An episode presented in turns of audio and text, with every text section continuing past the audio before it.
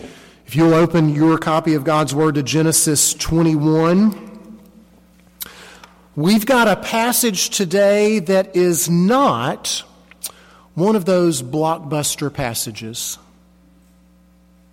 It is definitely not one that I would choose to preach on were we not in a series working our way, through passage by passage. And I wouldn't skip over it because the subject matter is problematic, but honestly, because the subject matter is, how can I put this delicately? It's just boring.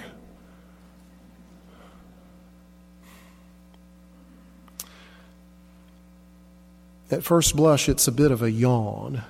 And I would love to tell you that, well, after having spent a week chewing on it and digging in and reading, pondering, that, that my eyes were opened and my jaw dropped and the light bulb went on, and now I just think it's so filled with especially profound things. I would love to tell you that. But in reality, after a week of chewing on this passage, it is just as ordinary and not exciting as it was on Monday morning. But I've realized that's okay. It's okay that this passage is boring for multiple reasons, actually. Uh, one of which, the main one, I guess, is just because of how stubborn I am. How hard headed I am when it comes to the usefulness and the benefit of Scripture that we've been promised in Scripture. Uh, th- that for whatever portion of Scripture we would come to, to encounter, to read, to study, to preach, there's benefit. There's usefulness. I mentioned last week the, the infallibility of God's Word, the, the efficacy of it. it. It always accomplishes what God intends. It never returns void. Well, we're also promised that this Word has miraculous power. Right? Hebrews 4.12. It's a double-edged sword. It cuts us open. It penetrates our hearts. 2 Timothy 3. It is useful. All of it. All of it is useful. It's inspired. And just as Jesus boldly claimed on the Emmaus Road with his disciples, recorded there in Luke 24, ultimately it's all about him. Ultimately, somehow, this boring passage points us to him. And so, based on all of that, I'm pretty stubborn about the fact that even a boring passage like this can be useful to us, and so we're going to look at it instead of skipping over it to the next chapter, which, by the way, the next chapter is a blockbuster chapter. It is very, very exciting. The other reason that I'm okay with this just being a plain, ordinary, unexciting passage is that it's actually very fitting theologically for what's going on in the passage. A plain, ordinary passage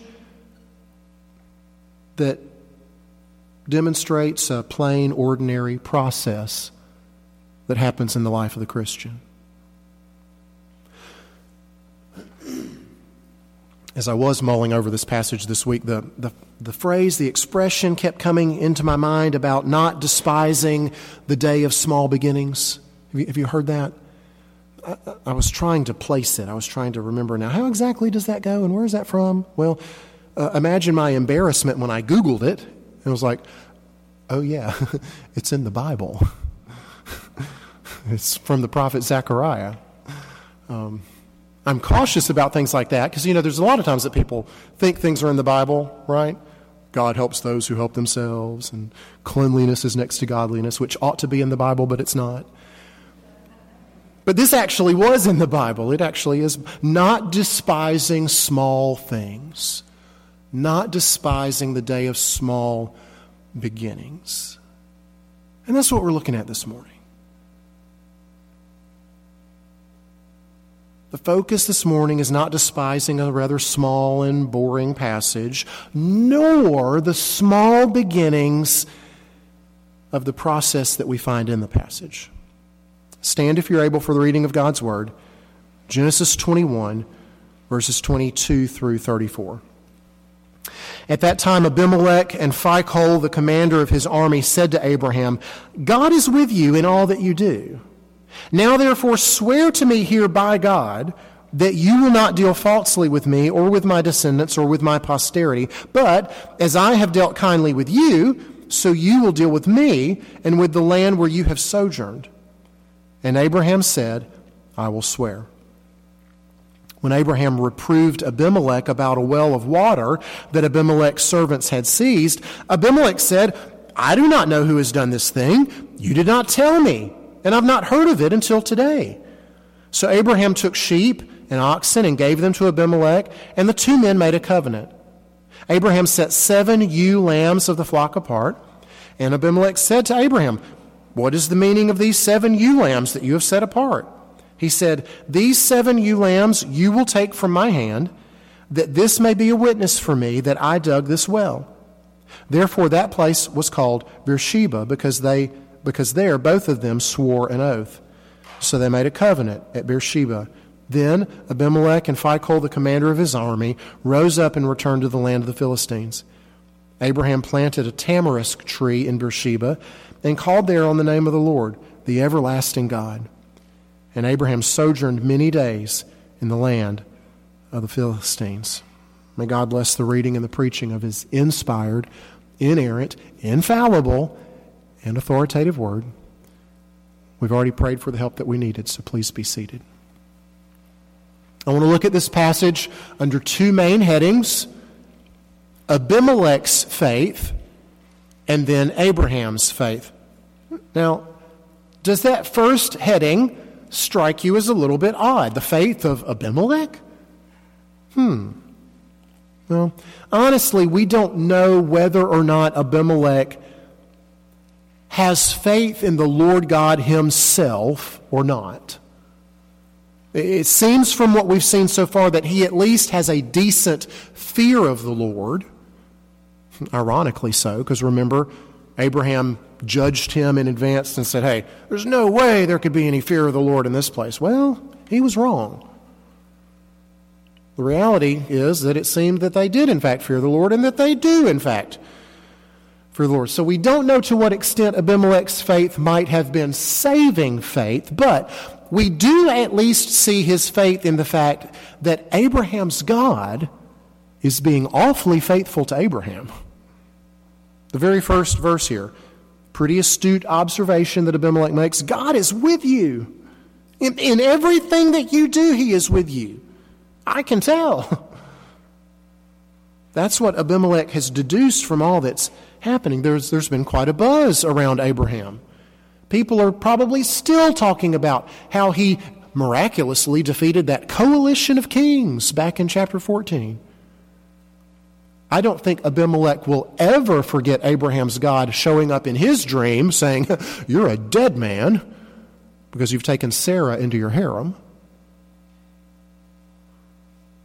And now there's been this miraculous birth. Everybody's talking about this ridiculously old couple, and they had a baby. And if it weren't for all that, just the sheer size of Abraham's entourage, How many men must Abraham have with him if Abimelech feels the need to bring the commander of his army with him when he goes to talk to him? Must be a considerably large group of folks. And Abimelech is impressed by all of this. Now, it's remarkable, too, that his being impressed seems to be pretty accurately directed, if you will. He, he doesn't say, Oh, Abraham, how great you are. No, he says, uh, You've got a God who is with you. It's clear. And Abimelech's a pretty smart dude, and he does not want to get on the wrong side of things with Abraham's very present and apparently capable God.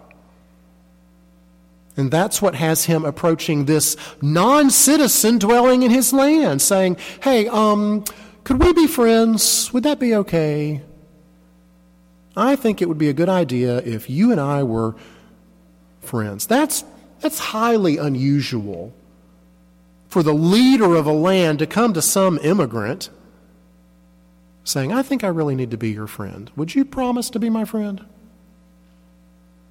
Usually it's the, it's the leader of the nation, the one with the upper hand, who would just come and would impose and, insert, and, and assert his will on whoever happened to be in his land. But Abimelech finds himself in an interesting situation, does he not? Because of God's presence and his help with everything that Abraham is doing, he knows he can't just push him around, but he also knows that he needs to do something to protect himself. So he's respectful of God on the one hand, but he's also still suspicious of Abraham, right? Suspicious of Abraham because of what Abraham's done to him in the past. You see that request very clearly, verse 23. Don't deal falsely with me, please, like you have before. Remember? After Abraham and Sarah deceived him, oh, she's my sister.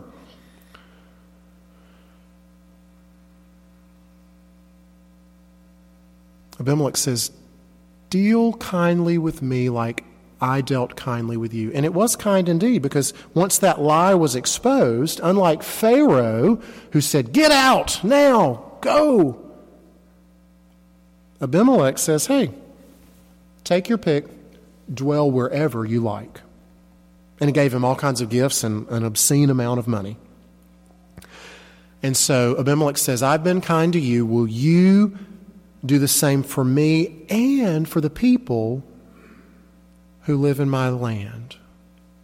And it's in his request that we get a big hint at how, how big and how robust Abimelech's faith actually is. He's not just asking for himself. He's asking for his descendants and his posterity. Now, what does that tell us? And this is actually where the real faith comes in. Because everything else he's been able to see and observe with his own eyes all the success, all, all the wealth, everything. The goodness of God to Abraham. That's been very obvious. But it's faith, especially for Abimelech, to say, I see that goodness and I believe that that goodness is going to continue.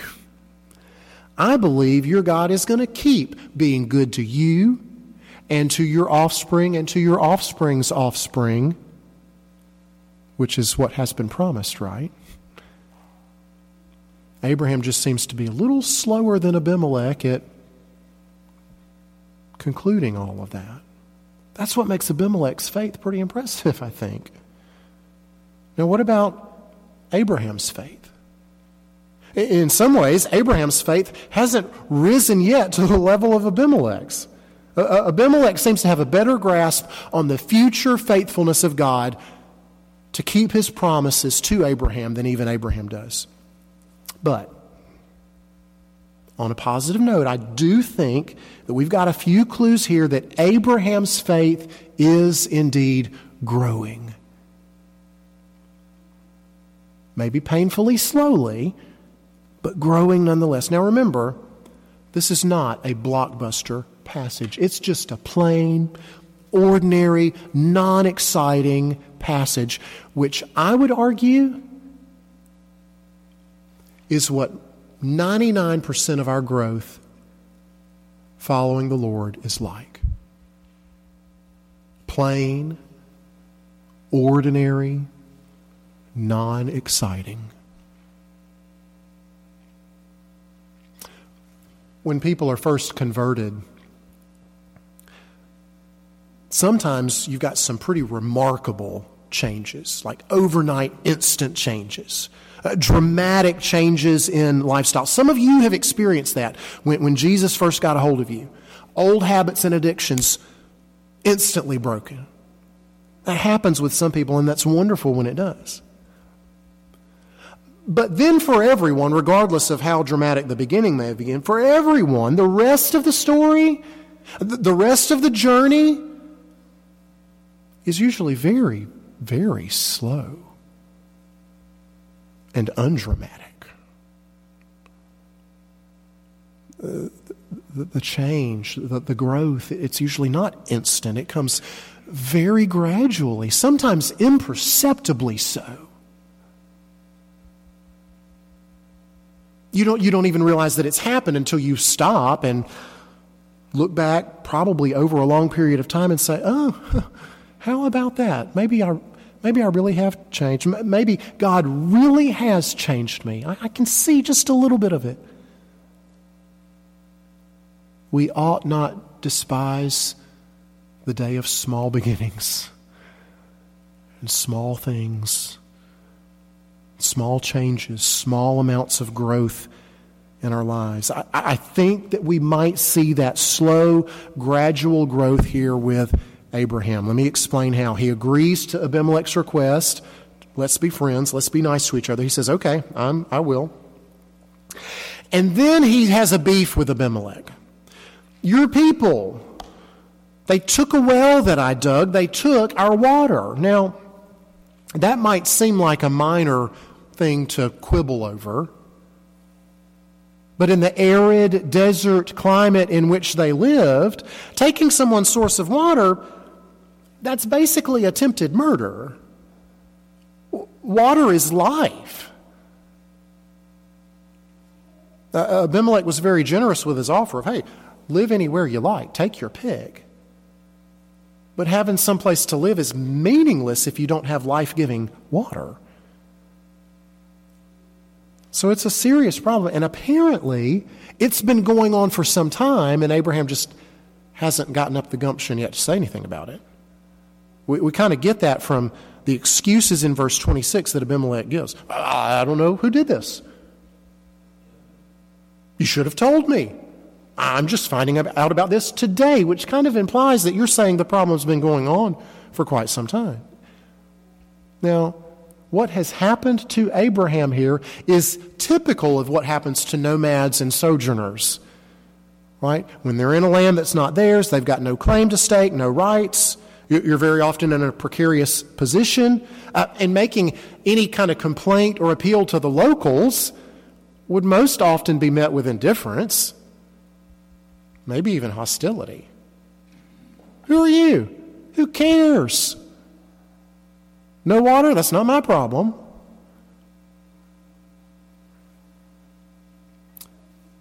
Before, when Abraham has faced problems like this,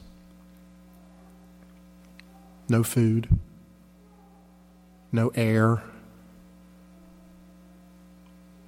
in a dangerous looking foreign land he hasn't dealt with those things with the most wisdom or faith, has he?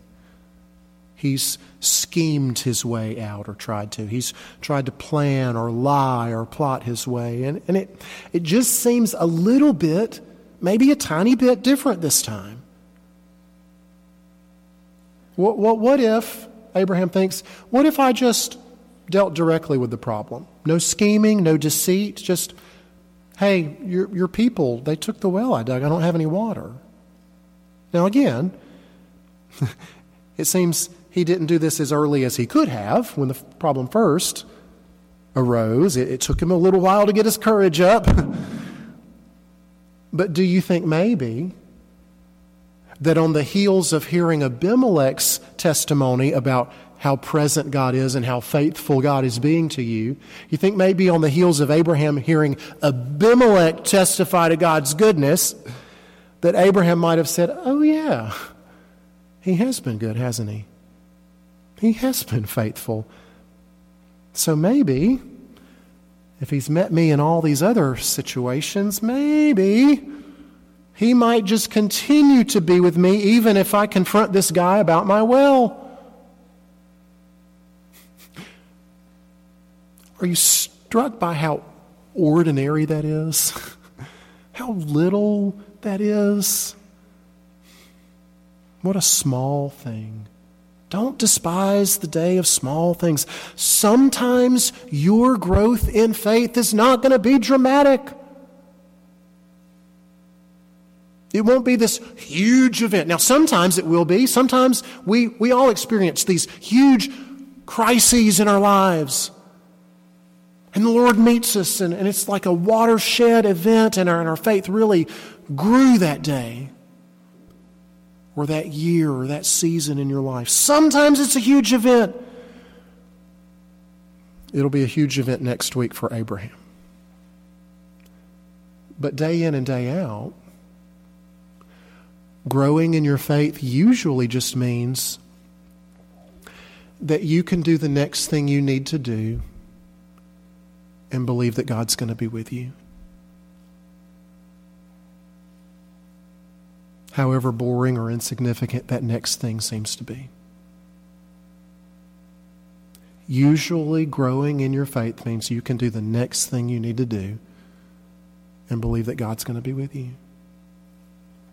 The next decision you have to make, the next conversation you have to have, the next diaper you have to change, cavity you have to feel, fill, meal you need to make, growing in our faith slowly, gradually, in ordinary and non exciting ways means usually three things, at least three things.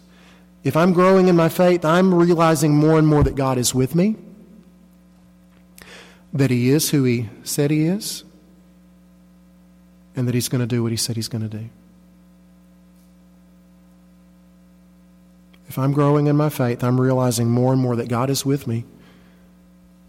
He is who He said He is, and He's going to do what He said He's going to do. It's, it's so ordinary, right? And yet, it will take a lifetime for us to get that. Now, it's important to note that growing in your faith like that doesn't mean that we think the outcome is guaranteed. That doesn't mean that I think I'm necessarily and automatically and every time going to get the thing that I'm trusting God for, asking Him for. Growing in faith means that even if I don't get that, I know He's going to be with me. He's going to be who He said He is, and He's going to do what He has promised in His Word to do, which is never leave me, to never let the floodwaters overtake me, never let the fire consume me, all of those things. I think this is slowly but surely happening with Abraham. He, it's a very ordinary, mundane thing. He just deals directly with Abimelech about this issue. Abimelech makes those excuses, but it's not a hostile response. So Abraham presses his luck a little bit more. He, he seeks to get an official covenant made. He, he essentially wants Abimelech to do the equivalent of sign on the dotted line, guarantee his use of the well. And so he gives a large gift of animals to Abimelech, which is appropriate for the lesser party in a covenant to give tribute or honor or a gift to the greater party. But he sets aside seven of these lambs. And this confuses Abimelech. And Abimelech takes the bait and says, Hey, what are those for? Abraham says, I'm glad you asked. Because you're going to take these seven, and you're taking these seven means that I dug that well and I get to use it. And Abimelech says, Okay deal. Problem solved. Abraham will always be a nomad and a sojourner in the land, but for quite some time he will get to dwell and rest for a little bit in this area. Catch his breath from all of this journeying all over the place, from being on the go for so long he finally gets a little bit of rest. Now, here's the last little unexciting, ordinary marker, if you will, of Abraham's slow growth in his faith. Maybe it would also be a marker for us. It's in how he responds. He realizes once again, huh, what do you know? The Lord's been with me. He's been who he said he is. He's done what he said he would do. How about that? And he responds in worship. Verse 33, he plants a tree, which how can that be worshipful? Well, he says, I want to remember this event. I, I want to have some, some Ebenezer stone, if you will. I want, I want to have something to remember this specific occasion by. I want, I want to keep remembering the day that he helped me when I was confronting Abimelech about the well. So he plants this tree, says, I'm going to call on his name. I'm going to worship him openly and publicly. And he's learning a little bit more about who God is. Remember, that's one of the three parts of growing in, in your faith who God is. And, and he calls on the name of the Lord, and we've got another name here. We've had several so far in Genesis. Back in chapter 14, it was El Elyon, God Most High. In 16, with Hagar, it was El Roi, the God who sees. In 17, it was El Shaddai, God Almighty. And today it's El Olam, God everlasting. He's been with me. And you know what? I think He's always going to be with me. He's not going to stop. We know we're growing in our faith when we naturally respond in worship to the Lord's faithful presence. We know we're growing in our faith when we connect the dots, when we consider the history of how He's always been faithful to us, and we say, you know what? I think those dots are going to continue into the future. We know we're growing in our faith when we consider the greater and apply it down to the lesser. Oh, he's met me in all these huge ways and all these huge needs that I've had. I'm pretty sure he's going to meet me in the little details too. Our friend Sam Joyner brought a such an encouraging word at the first of the year. About just that from one of my very favorite verses in all of scripture Romans 8:32 do you remember that message that he brought? From that verse if God didn't spare his own son but gave him up for us all how will He not, along with Him, graciously give us everything we need?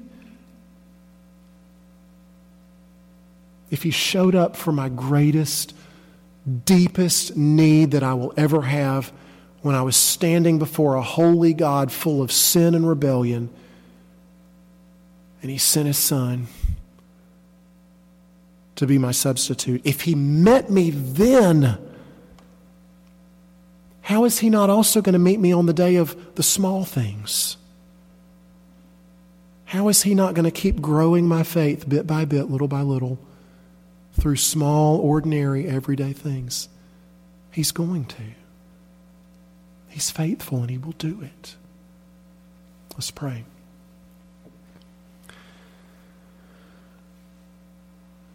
God, you are good.